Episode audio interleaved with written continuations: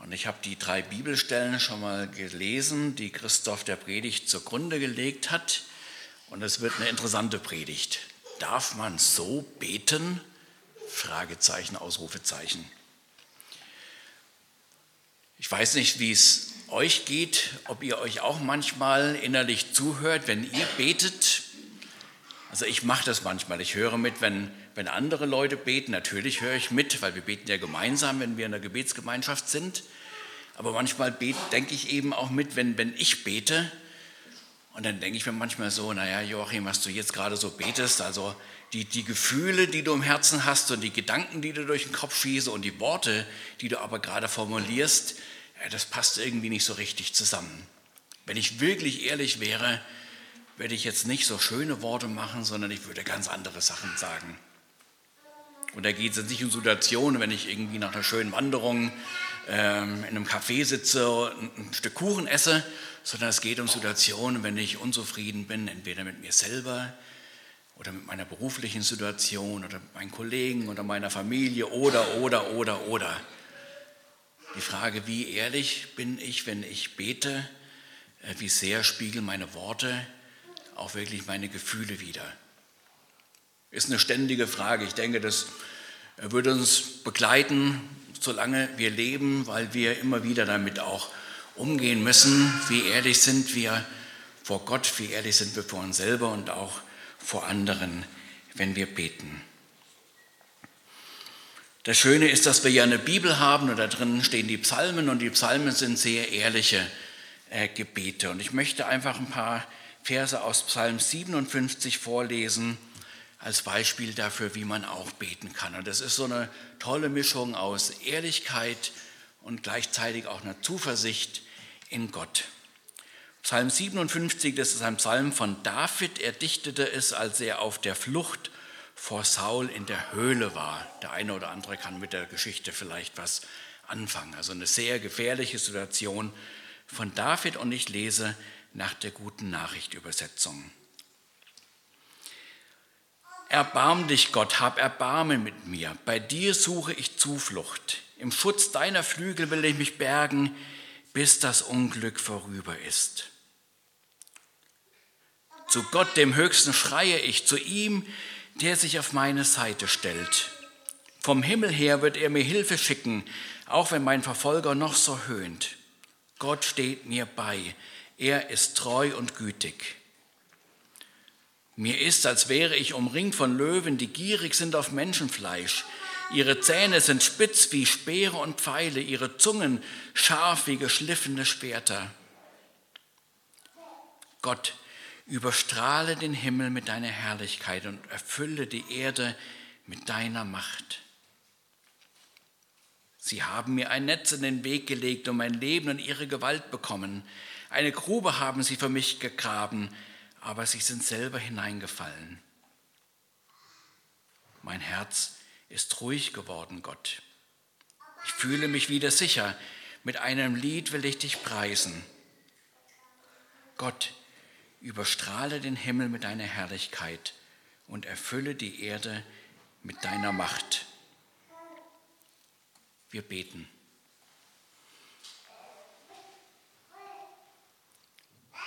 Darf man so beten, Herr? Das ist eine Frage, die wir uns manchmal stellen. Das ist zum Glück keine Frage, die du dir stellst, wenn wir mit dir reden. Darf man so beten, Herr? Du möchtest, dass wir ehrlich sind.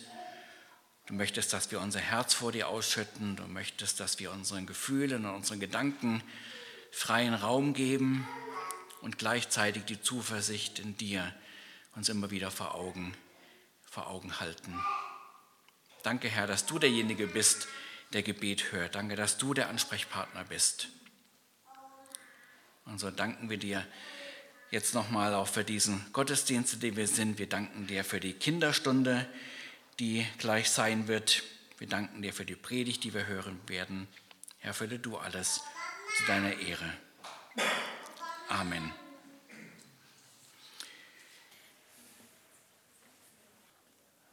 Vor 14 Tagen haben wir angefangen oder eine Predigt gehört über Jona.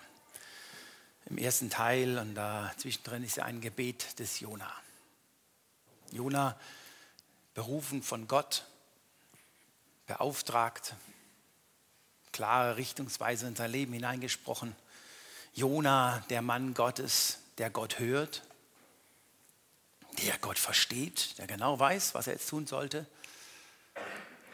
Und Jona, der Mann Gottes, der sich rumdreht und sagt, Gott, aber das ist kein guter Gedanke, ich gehe in eine andere Richtung. Und dann wegfährt, weggeht. Genau das Gegenteil tut, was er von Gott beauftragt bekam. Und dann aber erleben muss, dass, da fehlt eine Folie, genau, dann aber erleben muss, dass er eingeholt wird von Gott. Auf dem Meer kommt der Sturm und zuerst einmal registriert Jona das wahrscheinlich gar nicht, er schläft. Aber nachdem der Sturm immer schlimmer wird und die Besatzung da irgendwie nicht zurechtkommt, wird er geweckt. Und Jona registriert, es geht um ihn. Gott ist da und er geht ihm nach und er möchte mit ihm reden. Er möchte letztlich, dass er das erkennt, dass er auf dem falschen Weg unterwegs ist. Und dann sagt er, okay, wirft mich über das Board hier, wirft mich ins Meer. Dann wird der Sturm sich legen. Ja, und dann wird er über das Reling geschmissen. Dann kommt dieser große Fisch. Und dann ist er aber im Bauch dieses großen Fisches. Und in diese Stelle hinein gehört dieses Gebet oder dieser Bericht dieses Gebetes, über den wir uns letzte Mal Gedanken drüber gemacht haben. Da ging es darum, zuerst einmal, ich will lernen, mich an ihn zu wenden. Auch wenn der Seetang halb vergoren im Magen des Fisches stinkt, wenn ich seekrank bin vom Auf und Ab des Lebens und nicht mehr weiß, wo hinten und oben und unten ist, weil alles durcheinander gewürfelt wird, ich letztlich menschlich gesprochen keinen Ausweg sehe, außer der Untergang, der komplette Untergang. Ich will lernen von Jona, mich immer in jeder Situation an meinen Gott zu wenden. Das Zweite war, wenn ich mich an Gott wende, sollte mir bewusst sein, dass Gott kein Automat ist. Dass er das, was ich jetzt gerade möchte und ich für mich gut empfinde, dass das gerade passiert und alles andere ist dann wieder egal. Nee, wenn ich mich an Gott wende, hat das Konsequenzen für mein ganzes Leben. Jona ist bewusst, dass wenn er jetzt im Grunde von Gott her gehört wird, dann heißt das auch, dass er im Grunde sich aufmacht nach Ninive. Und das Letzte, was wir gelernt haben, dankbar zu sein. In der Situation dankbar zu sein. Sich zu erinnern oder erinnern zu lassen, wahrzunehmen, was Gott uns geschenkt hat in der Vergangenheit, in unserem Leben, was Gott uns geschenkt hat in Jesus Christus und Vertrauen darauf, was Gott uns alles noch schenken wird, auch in Zukunft. Das war die letzte Predigt. Und aber die Geschichte des Jona geht weiter. Jona wird ja dann an Land gespuckt von diesem Fisch oder an Land gebracht von diesem Fisch und er liegt da total kaputt, liegt da am Sand oder im Steinufer, je nachdem, was man halt sich vorstellt. Ja, und muss er wieder zu sich kommen, aber dann ist er einigermaßen wieder bei Kräften und er macht sich auf nach Ninive. Ich habe mich noch mal kurz befasst mit der Stadt Ninive. Ich weiß nicht genau, ob man es wirklich vorstellen können. Das muss eine wahnsinnige Stadt gewesen sein. 3 Tagesmärsche hat man gebraucht, überhaupt da durchzumarschieren. Heinz, wie viele Kilometer kann man schaffen an einem Tag? 20, 30 Kilometer, ja, so etwa, würde ich mal sagen. Ja, das sind wir bei einer Riesenstadt, ich wüsste gar keine, wo so groß ist. Vielleicht New York, London, brauchen wir, glaube ich, keine 3 Tage, um da durchzulaufen. Ja, und das ist ja schon eine 10-Millionen-Stadt. Also und das in der damaligen Verhältnisse muss man auch noch denken. Ja, das muss eine Wahnsinnsstadt gewesen sein. Vielleicht so ein bisschen an der Linie aufgereiht, also nicht ganz so rund, wie man sich vielleicht vorstellt, sondern so mehr länglich, aber trotzdem. Da muss was abgegangen sein vom Leben her, vom Treiben, von der Architektur, von der Herrschaft, von dem Machtbereich der damaligen Zeit. Und da hinein marschiert jetzt der Jona oder läuft der Jona hinein und dann nach einem Tag oder so etwa steht drin, beginnt er zu predigen. Er beginnt zu predigen das Gericht Gottes, dass Gott im Grunde das Gericht über diese Stadt bringen wird. Dass so, wie die Menschen leben, es Gott nicht gefällt. Ob er jetzt gepredigt hat, dass sie umkehren müssen oder nicht, das steht jetzt nicht so direkt drin im Text. Könnte sein, dass er es nicht gesagt hat. Könnte aber auch sein, dass er davon gepredigt hat. Aber innerlich war ihm klar, diese heidnische Stadt, die wird untergehen. Das ist gar keine Chance, dass sie sich zu Gott bekehren. Das ist unmöglich. Diese Gesellschaft ist auf dem Weg weg von Gott und nicht zu Gott. Es kann gar nicht sein, dass auf der großen Ebene das Wort Gottes auf fruchtbaren Boden fällt. Das war so die innere Haltung eines Jona. Vielleicht war es aber so, dass die Menschen wussten, dass wenn Gott sie anspricht, dass sie Buße tun können oder dass es erwartet wird. Sie haben ja auch andere Götter gehabt. Da an der Stelle wissen wir es nicht genau. Aber es passiert. Es passiert.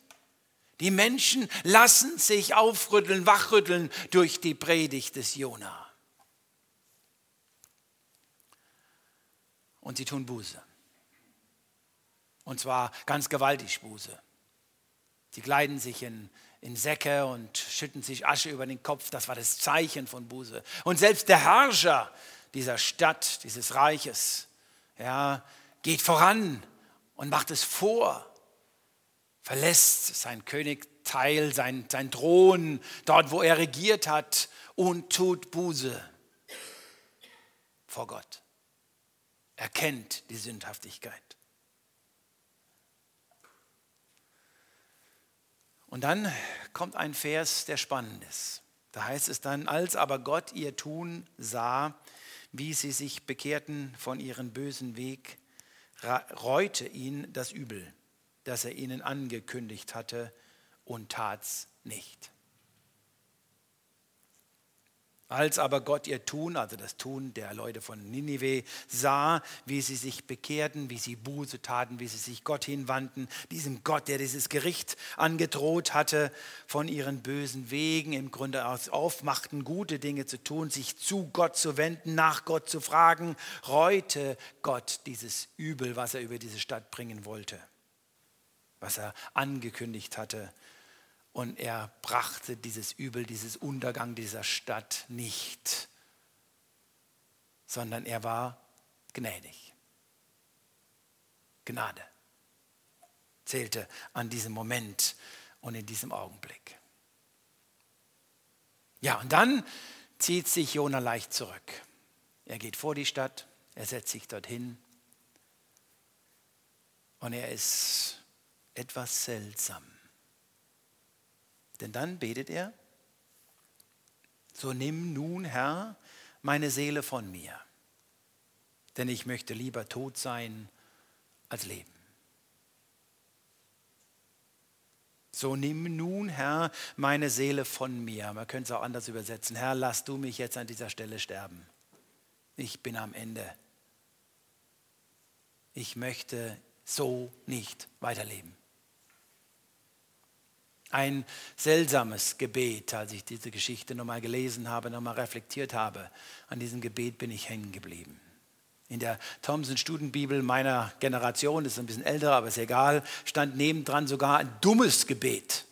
Da bin ich da doppelt gestolpert, ja, wie man in der Bibel dann ein dummes Gebet schreiben kann. Ja. Also erstmal das Wort dumm ist ja jetzt gerade nicht so das beste deutsche Wort. Ja, ein seltsames Gebet möchte ich es formulieren. Obwohl, und das ist auch spannend, Jona einer der wenigen, vielleicht sogar der einzige Prophet ist, der wirklich erlebt hat, dass seine Predigt Frucht getragen hat. Das würde sich so jeder Pastor, jeder Prediger wünschen, ne? Dass man predigt, ja, und dann mal plötzlich eine totale Veränderung erlebt. Jona hat es erlebt. Er hat gepredigt und eine ganze Stadt, vielleicht Millionen von Menschen haben sich bekehrt zu Gott. Eine Erweckung ist geschehen. Menschen haben Gott erkannt und Gott hat die Menschen erkannt. Jona hat, wenn wir in die Geschichte zurückgehen und alles nochmal reflektieren, in verschiedenen Situationen seines Lebens erlebt, dass Gott Herr ist, dass Gott Retter ist. Er hat ihn aus dem Bauch des Fisches herausgeholt. Er musste nicht sterben, obwohl er sich gegen Gott gewandt hatte. Er hat erlebt, dass das Wort Gottes Frucht trägt und Menschen sich bekehrt haben. Aber was nach meiner Überzeugung, nach meinem drüber nachdenken, was ist hier passiert? Jona ist in dieser Situation, er erlebt einen völlig anderen Ausgang, als er letztlich erwartet hatte. Für ihn war klar, wenn ich jetzt in Ninive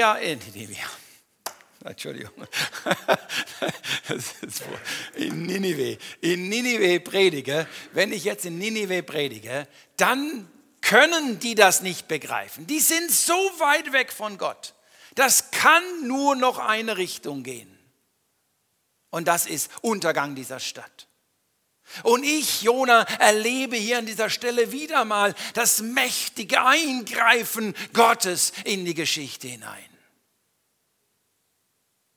Wie er auch schon an anderen Stellen in der Geschichte getan hat. Und genau das trifft nicht ein. Denn Gott handelt jetzt nicht als der Mächtige, der reinschlägt und kaputt macht und Gericht bringt, sondern Gott handelt plötzlich ganz anders. Er handelt hier an der Stelle als der Gnädige. Für Jona, menschlich gesprochen, unvorstellbar. Das war nicht möglich, dass das so passiert.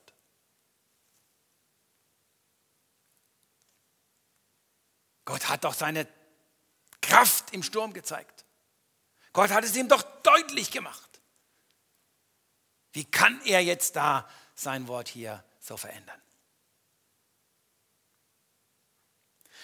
Als ich mich mit diesem Gebet beschäftigt habe, habe ich festgestellt, es gibt noch mindestens 2 andere Gebete in der Bibel, die ganz, ganz ähnlich sind und letztlich in diese Rubrik da hinein gehören von seltsamen Gebeten. Da ist ein Elia zum Beispiel. 1. Könige 19, Vers 4. Der betet auch. Es ist genug.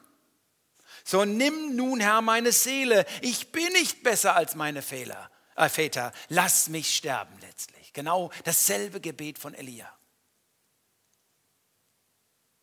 Wer die Geschichte nicht genau einordnen kann, ich helfe euch. Was ist gerade passiert? Der Berg Horeb. Elia ringt mit den Priestern des Baals, wer der große und der wahre und der einzige und der lebendige Gott ist. Und er baut diesen Altar. Und Gott, dieser Allmächtige, antwortet in einer klaren, eindeutigen Art und Weise, wie wahrscheinlich jeder von uns es sich manchmal wünschen würde. Gott schenkt Feuer vom Himmel, er nimmt dieses Opfer an in einer klaren, deutlichen Art und Weise, so groß, dass selbst das ganze Wasser verdunstet. Also es ist so durchgreifend, so schlagkräftig, dass kein Zweifel mehr bleibt. Wer der Lebendige ist, wer der Große ist, wer der einzige Gott ist und dass er, der Gott Elias, der Gott ist und nicht die Götter des Baals, die die anderen angebetet haben. Viele von denen mussten auch noch sterben durch die Flammen Gottes. Welch ein Erleben eines Elia. Ja, aber der König hatte davon gehört und er ging dann zu seiner Frau nach Hause, die hat geheißen Isebel, und erzählte Isebel diese Geschichte, was da passiert ist und was für eine Proklamation Gottes da am Horeb passiert ist. Und Isebel sagt, das werde ich rächen. Das sind jetzt meine Worte, aber letztlich sagt sie diese Aussage. Das werde ich rächen. Elia, du bist nicht mehr sicher. Ich werde dich jagen bis zum Ende und du musst sterben. Das sind die Worte Isebels.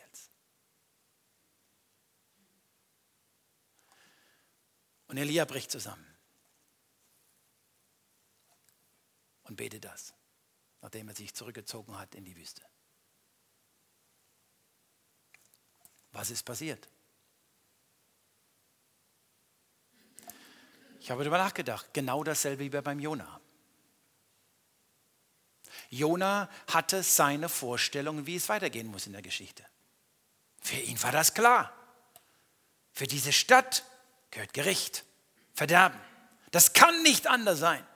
Für Elia wahrscheinlich an dieser Stelle, es war doch eindeutig klar, wenn Gott sich so klar proklamiert, wenn Gott sich so klar zeigt, dann kann es doch nicht sein, dass dann noch eine Frau jetzt aufsteht und ihn im Grunde umbringen will. Das geht doch nicht. Das passt nicht zusammen in das Bild, was man sich da von Gott, von der Situation, von dem Ausgang, vom Weitergang, vom Morgen, von der Geschichte, von meinem Leben gemacht hat. Das ist anders, wie ich mir es vorgestellt habe.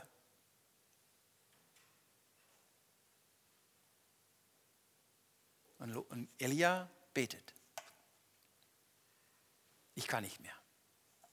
Und ein drittes Gebet ist mir in die Hände gekommen, oder ich habe es gefunden, 4. Mose 11, Mose.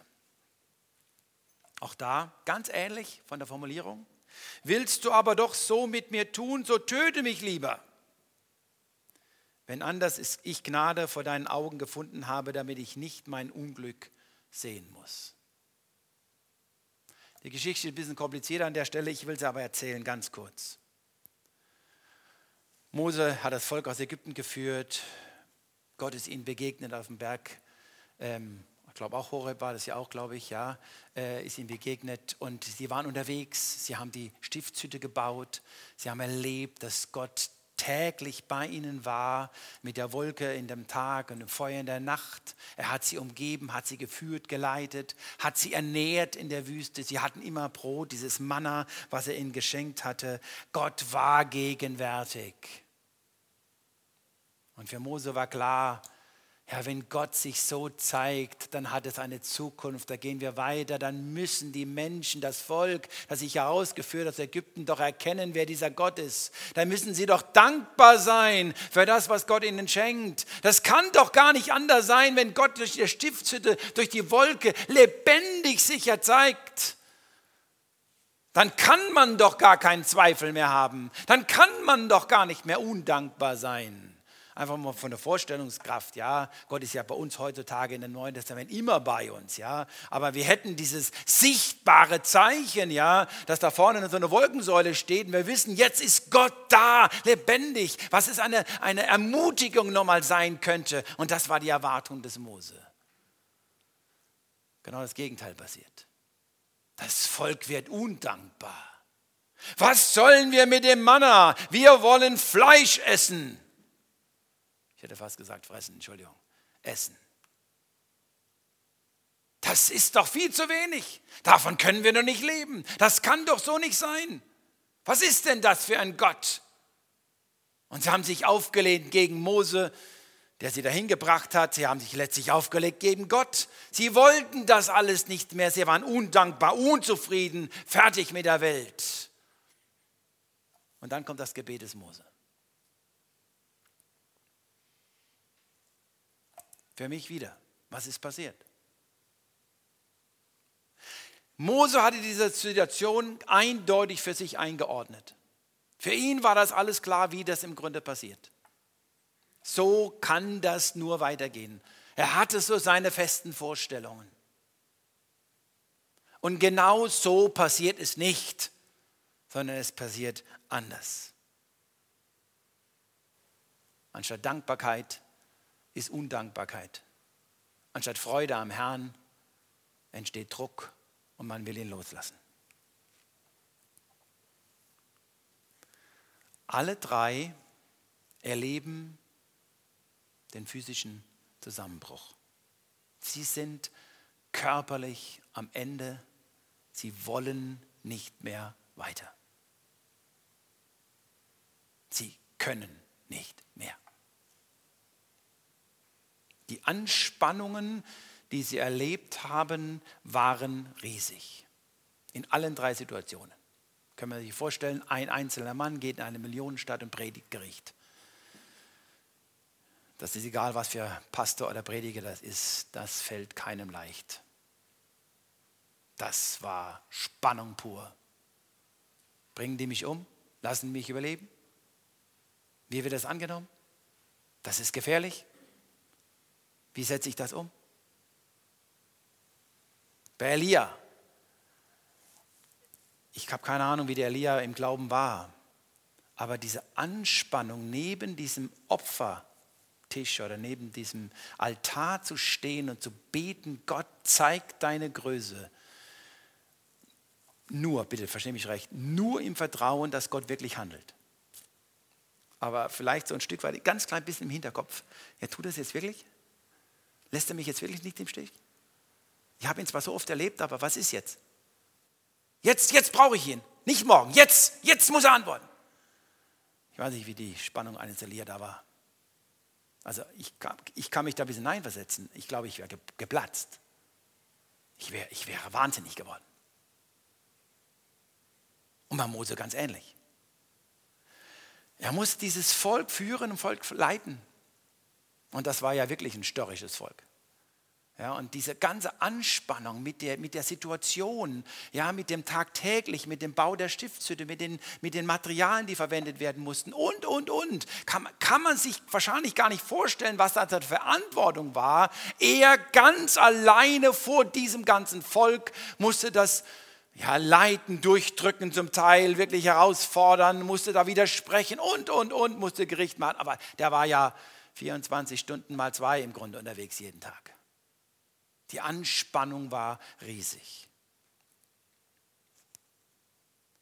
Und dann passiert etwas, was ich vorhin schon mal erwähnt habe oder versucht habe zu erwähnen. Es passiert etwas total anderes als erwartet, als man sich vorgestellt hat. Man hat sich auf etwas eingestellt.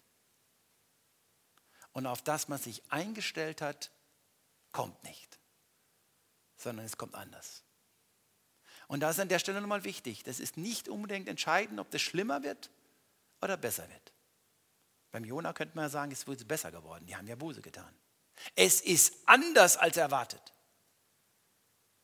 Der Mensch, der Körper, das Sein, meine Gedanken, meine ganze Vorstellungskraft, alles hat sich darauf eingestellt, so geht's weiter, so wird's. Ich erlebe mit Gott und ich bin dabei und das wird so sein, so wird's kommen, das ist so richtig. Und vielleicht sogar noch ganz wirklich mit Gott, so wird's sein. Ja, mit Gott, das Volk, das wird doch dankbar sein, das kann doch gar nicht mehr anders. Halleluja, und wir preisen ihn.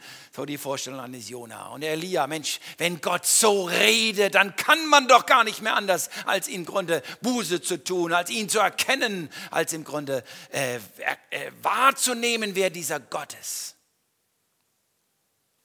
Und genau das passiert nicht. Und dann passiert etwas, jetzt bin ich kein Psychologe, ich will es einfach mal sagen, der totale Zusammenbruch. Vielleicht, ein Psychologe würde sagen, eine Art Depression, ich weiß es nicht. Ist auch, glaube ich, nicht entscheidend, ob es jetzt eine Depression ist oder nicht. Eine Sinnesverdunklung.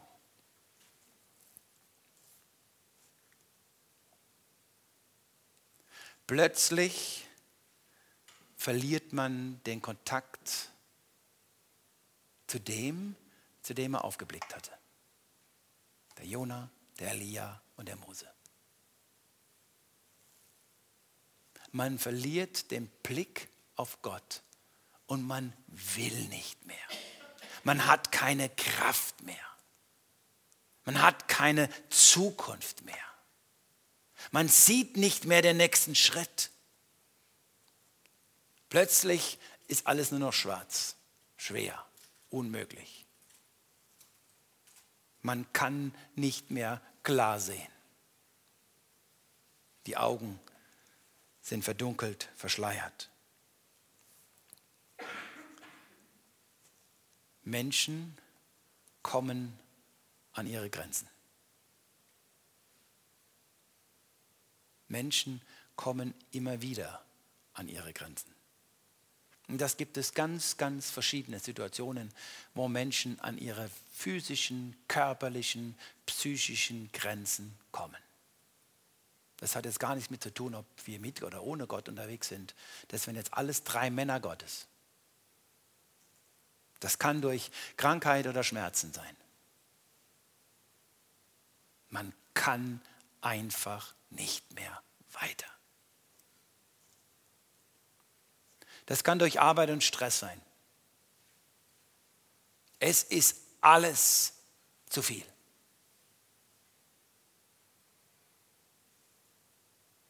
Das kann auch durch Einsatz sein. Pflege von Angehörigen zum Beispiel. Musste ich in meiner Laufbahn als Pastor leider ein paar Mal schon erleben. wo man sich letztlich kaputt gepflegt hat, fertig war. Das kann durch Beziehungen sein, gebrochene, zerstörte, kaputte Beziehungen sein.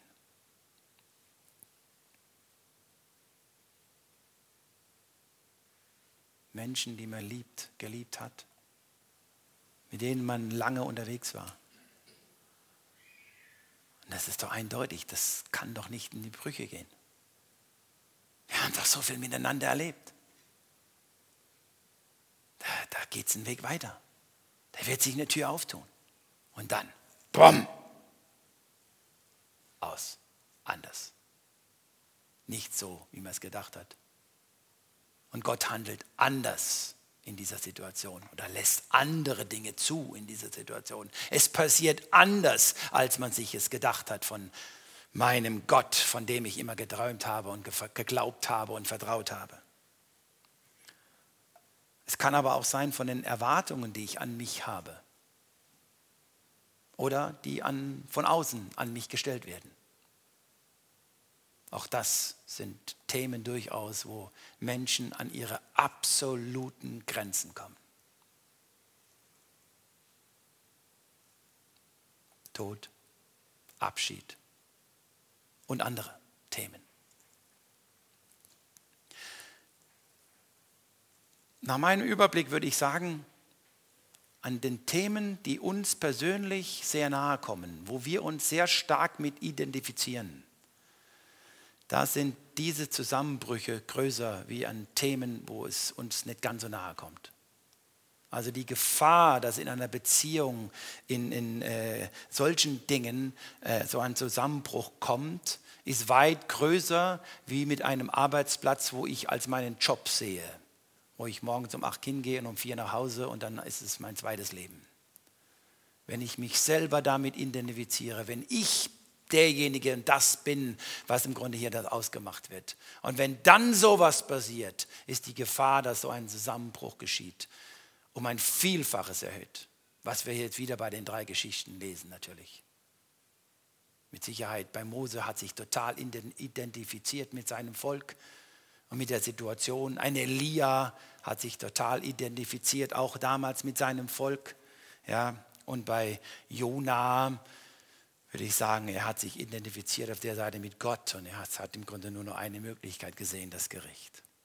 Das Kartenhaus bricht zusammen. Und was passiert jetzt? Denn die Geschichte des Jona ist ja nicht am Ende. Gott reagiert auf dieses Gebet und Gott handelt. Und Gott lässt ein Wunder geschehen. Er lässt einen Rizinusbaum wachsen. Das ist also die Bilder, wenn das Internet stimmt, bitte mit aller Vorsicht, aber wenn das Internet stimmt, so sehen die Rizinusblätter aus und die Rizinusblüte. Ja, das ist wohl über Nacht. Es ist schon eine recht schnell wachsende Pflanze, aber über Nacht ist es schon enorm, wenn die dann gleich so hoch wächst, dass es der Jona Schatten darin unterfinden kann. Also in Afrika haben wir mal erlebt, an einem Tag 15 Zentimeter Bambus. Das ist dann schon gewaltig, wenn man das im Grunde abends guckt und dann am nächsten Abend wieder guckt. Und das ist dann 15 Zentimeter mehr gewachsen. Ja, aber genau, das ist wohl das Wunder, was geschieht. Der Rizinus wächst und Jona sitzt unter diesem Schatten des Rizinusstrauches, des Rizinusbaumes. Und dann in dem nächsten Moment kommt dann diese Raupe und sticht diesen Rizinusbaum an. Ja, und der Rizinus stirbt auch sofort. Auch das ist wieder ein Wunder. Ja. Wir wissen ja alle Krankheiten, so schnell geht es auch bei Bäumen nicht normalerweise. Beide Seiten ist im Grunde das direkte, schnelle, eindeutige Handeln Gottes. Gott zeigt im Grunde Jona, was es bedeutet, ungnädig zu sein. Er erklärt es ihm. An dieser Stelle bricht das Jona-Buch ab. Wir haben hier an dieser Stelle nicht die Reaktion, was daraus folgt. Ja, ob Jona Buße tut, ob Jona das erkennt, wie Jona weitergehandelt wird.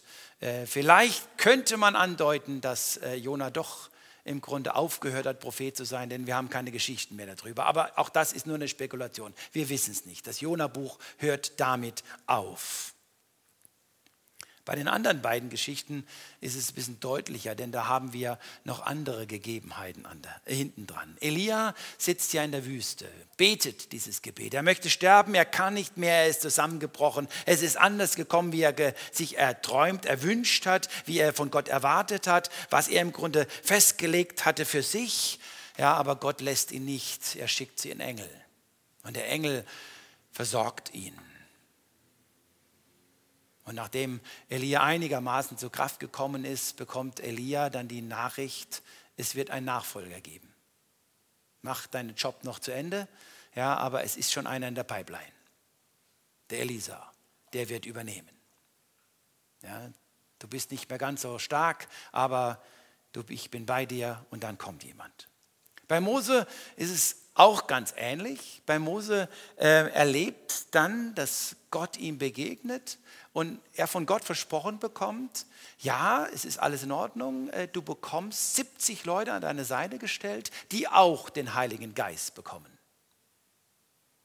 Und dann ist es interessant, dass in 68 von den 70 sind dann in der Stiftshütte und erleben dann, wie der Heilige Geist kommt, also mit hineingenommen werden, die Leitung des Volkes, und 2 sind beim Volk, ja, und die fangen dann auch noch an, in Zungen zu reden, also zu erleben, wie der Geist im Grunde über sie kommt, ja, wenn man es so erlebt, ja, und das Volk stellt dann fest, dass da 2 auch noch sind, die vom Geist im Grunde getrieben werden, und die werden dann gerufen, aber am Ende sind 70, die mit Mose zusammen ab jetzt unter der Leitung Gottes, des Heiligen Geistes, dieses Volk leiten werden. Mose erlebt, wie ihm ein Stück weit Menschen zur Seite gestellt werden, dass er das auch in Zukunft schaffen kann, dass er das packen kann, dass er körperlich, physisch nicht immer so an seine Grenzen kommt. Interessant. Was erleben wir an dieser Stelle? Für mich, Gott sieht jeden Einzelnen. Das ist das Erste. Gott kennt den Jona, er sieht den Jona, er lässt den Jona in dieser Situation nicht alleine. Er weiß um diesen Einzelnen in der Masse. Das ist beim Jona so, das ist beim Mose so und das ist beim Elia so. Wir brauchen da Gott nichts vorspielen. Er kennt es, er weiß es. Er kennt mich, er kennt meine Situation. Das Zweite, was mir aufgefallen ist, Gott macht diesen 3 Männern keine Vorwürfe. Das wäre wahrscheinlich meine Art gewesen. Das kann es da wohl nicht sein, oder? Jetzt habe ich doch so deutlich geredet. Jetzt kannst du wohl auch noch einen Schritt weitergehen. Das wäre doch selbstverständlich. Das ist doch wohl zu erwarten. Wieso kannst du jetzt im Grunde da aufhören? Wie kannst du jetzt im Grunde dazu zusammenbrechen? Halt doch einfach fest, mach doch einfach weiter. Bemühe dich doch mal. Ich habe doch mich so stark erzeigt, du hast doch so viel gekriegt. Ich habe dir doch immer wieder gezeigt, dass ich da bin. Das wäre vielleicht der menschliche Umgang gewesen. Das höre ich bei Gott an keiner Stelle. So redet er nicht mit Elia, so redet er nicht mit Mose und so hat er auch nicht Jona empfangen oder ist ihm so begegnet. Das Dritte, er gibt den Einzelnen nicht auf. Also beim Jona wissen wir es ja nicht genau, ich gehe davon aus, aber wir wissen nicht ganz genau, aber bei den anderen beiden ist es eindeutig. Er gibt den Einzelnen nicht auf. Menschlich gesprochen, ja, wenn du am Ende bist, dann lassen wir es. Es geht ja ohne dich. Wir finden auch andere Wege. Wenn du das nicht mehr schaffst, wenn du da nicht mehr mitkommst, dann wirst du ersetzt. Da gibt es andere, bessere, stärkere, fähigere. Da gibt es Menschen, die besser mit der Situation umgehen. Die vielleicht an der Stelle besser und anders begabt sind wie du. Das sind alles vielleicht Gedanken, vielleicht sogar noch Worte, die Menschen sagen oder sagen würden. Und vielleicht dem einen oder anderen schon getroffen haben. Die das genau erlebt haben. Dass ihnen das Menschen ins Gesicht geworfen haben, geschmettert haben. Wenn du nicht mehr kannst, wenn du nicht mehr geht. Wir suchen jemanden. Gott macht es nicht. Er gibt den Einzelnen nicht auf. Er gibt den Mose nicht auf. Er stellt Mose jemand zur Seite, aber er gibt ihn nicht auf. Er gibt den Elia nicht auf. Er ernährt ihn, er pflegt ihn. Er baut ihn wieder auf. Er gibt ihm eine Zukunft. Es wird jemand kommen, der will dich ersetzen. Der wird in deine Fußstapfen treten. Der wird den Dienst weiterführen. Aber er wird nicht aufgegeben. Und Gott weiß, was der Einzelne braucht. Da war mir der Jona-Geschichte so ganz, ganz wichtig, entscheidend. Ich glaube, der Jona hätte das wahrscheinlich, ich gehe mal davon aus, dass er es kapiert hat, hätte das wahrscheinlich anders nicht kapiert. Jona musste das am eigenen Leib erleben, was es bedeutet. Gnädig oder nicht gnädig oder hart oder das Gericht oder was weiß ich, zu erleben. Und wie schön es ist, aus der Gnade heraus zu leben. Und wie dankbar er sein sollte, dass Gott ihm gnädig ist und ihm diesen Schatten geschenkt hat. Und er nicht in der Sonne brüten muss und schwitzen muss ohne Schatten. Und Gott weiß bei Elia, dass er als älterer Mann irgendwann die Spannkraft nicht mehr hat. Und er weiß bei Mose, dass dieses Volk so störrisch ist und dass es nicht möglich ist, dass es ein Mann leiten kann. Dass er ihm Menschen zur Seite stellen muss, die mit ihm unterwegs sind. Gott weiß, was der Einzelne braucht. Und jetzt können wir gedanklich nochmal zurückgehen in die Situation, wo wir uns vielleicht hineinversetzt haben, wo wir an unsere Grenzen gekommen sind oder andere liebe Geschwister erleben, wo sie an ihren Grenzen gerade sind. Krankheit, Schmerzen, Arbeit, Stress, Pflege von Angehörigen, gebrochene Beziehungen, Erwartungen, die immer an sich selber von außen gestellt werden, Tod. Gott weiß, was der Einzelne braucht. Und Gott lässt uns nicht alleine. Er begegnet uns, er sieht uns. Und wir dürfen, Joachim hat es ja vorhin ja letztlich ja schon in der Ansage der Predigt schon ein Stück weit formuliert, wir dürfen mit unseren Gefühlen zu Gott kommen. Er kennt sie sowieso. Es ist nicht ein dummes Gebet, es ist ein ehrliches Gebet. Es ist ein Gebet, wo letztlich gezeigt wird, ja, so ist es, Gott. So fühle ich mich gerade. Und ich darf vertrauen, ja, Gott weiß darum und er begegnet mir. Auch wenn ich zerbrochen bin, begegnet mir Gott. Ich muss nicht vor Gott den Übermensch spielen. Sollte ich auch nicht vor meinen Geschwistern tun. Machen wir oft. Ich darf mit allem, was ich habe, was ich bin, was ich fühle, darf ich vor Gott kommen. Und darf vertrauen, dass er in rechter, guter Weise darauf reagiert. Ich darf sogar an meine Grenzen kommen. Das ist keine Schande. Das war keine Schande für Elia, das war keine Schande für Mose und das war nach meiner Interpretation, da haben wir nicht so viel Informationen, auch keine Schande für Jona. Ich darf an meine Grenzen kommen. Ich muss da nicht selber mir was vorspielen und ich muss den anderen nichts vorspielen und muss Gott nichts vorspielen. Kann ich ja sowieso nicht, aber meine ich könnte ihm was vorspielen. Sondern ich darf mich ihm anvertrauen. Ich darf ihm vertrauen. Er ist trotzdem in allem da. Er lässt mich, uns, euch nicht alleine. Ich möchte euch ermutigen. Kommt in jeder Situation, egal wie ihr euch gerade fühlt, kommt vor Gott. Ich weiß nicht, ob ich das hier sagen darf. Kotzt es aus. Lasst es raus. Gott versteht's. Er hört, er reagiert. Drückt's nicht in euch rein. Meint nicht, er müsste es unter den Teppich kehren. Meint nicht, ihr müsst irgendwas vorspielen. Ihr müsst mehr sein, wie ihr seid. Ihr dürft so sein, wie ihr seid. Gott kennt euch und Gott liebt euch und euch begegnet euch. Und er gibt euch das, was ihr braucht. Er lässt euch nicht alleine. Er hat nicht den Jona alleine gelassen. Er hat nicht den Elia allein gelassen. Er hat nicht den Mose allein gelassen. Und er lässt dich nicht alleine. Lass uns beten. Ja, Vater, wir danken dir. Wir danken dir, dass wir dich haben. Dass du uns kennst. Dass du unsere Situation, um unsere Situation weißt. Aber Dank, dass wir nicht alleine sind, egal wie wir es gerade fühlen und gerade wie wir es empfinden, ob wir physisch, psychisch am Ende sind.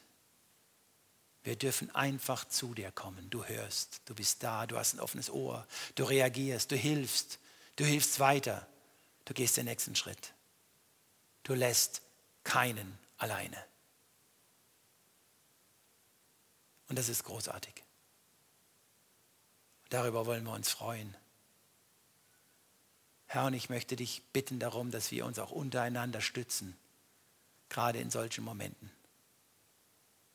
Vielleicht, dass wir auch lernen, voreinander weniger Schauspiel zu spielen, sondern ehrlicher zu sein, dass wir uns noch besser stützen können. Dass wir nicht nur die Fassade kennen, sondern dass wir ins Herz schauen dürfen, gegenseitig und mittragen, mitbeten, mitglauben. Herr, bedankt, dass die Bibel so ehrlich ist, dass die Bibel da uns nichts vorspielt, dass wir Männer des Glaubens haben, die in solche Situationen geführt, gebracht, sich gefunden haben, aber dass du in diesen Situationen überall agiert hast, gehandelt hast. Und das wissen wir, das wirst du heute noch genauso tun. Und so befehlen wir uns dir an. Geh du mit, ins Heute, ins Morgen, ins Übermorgen. Du weißt den Weg. Und wir sind nicht alleine. Du bist da. Amen.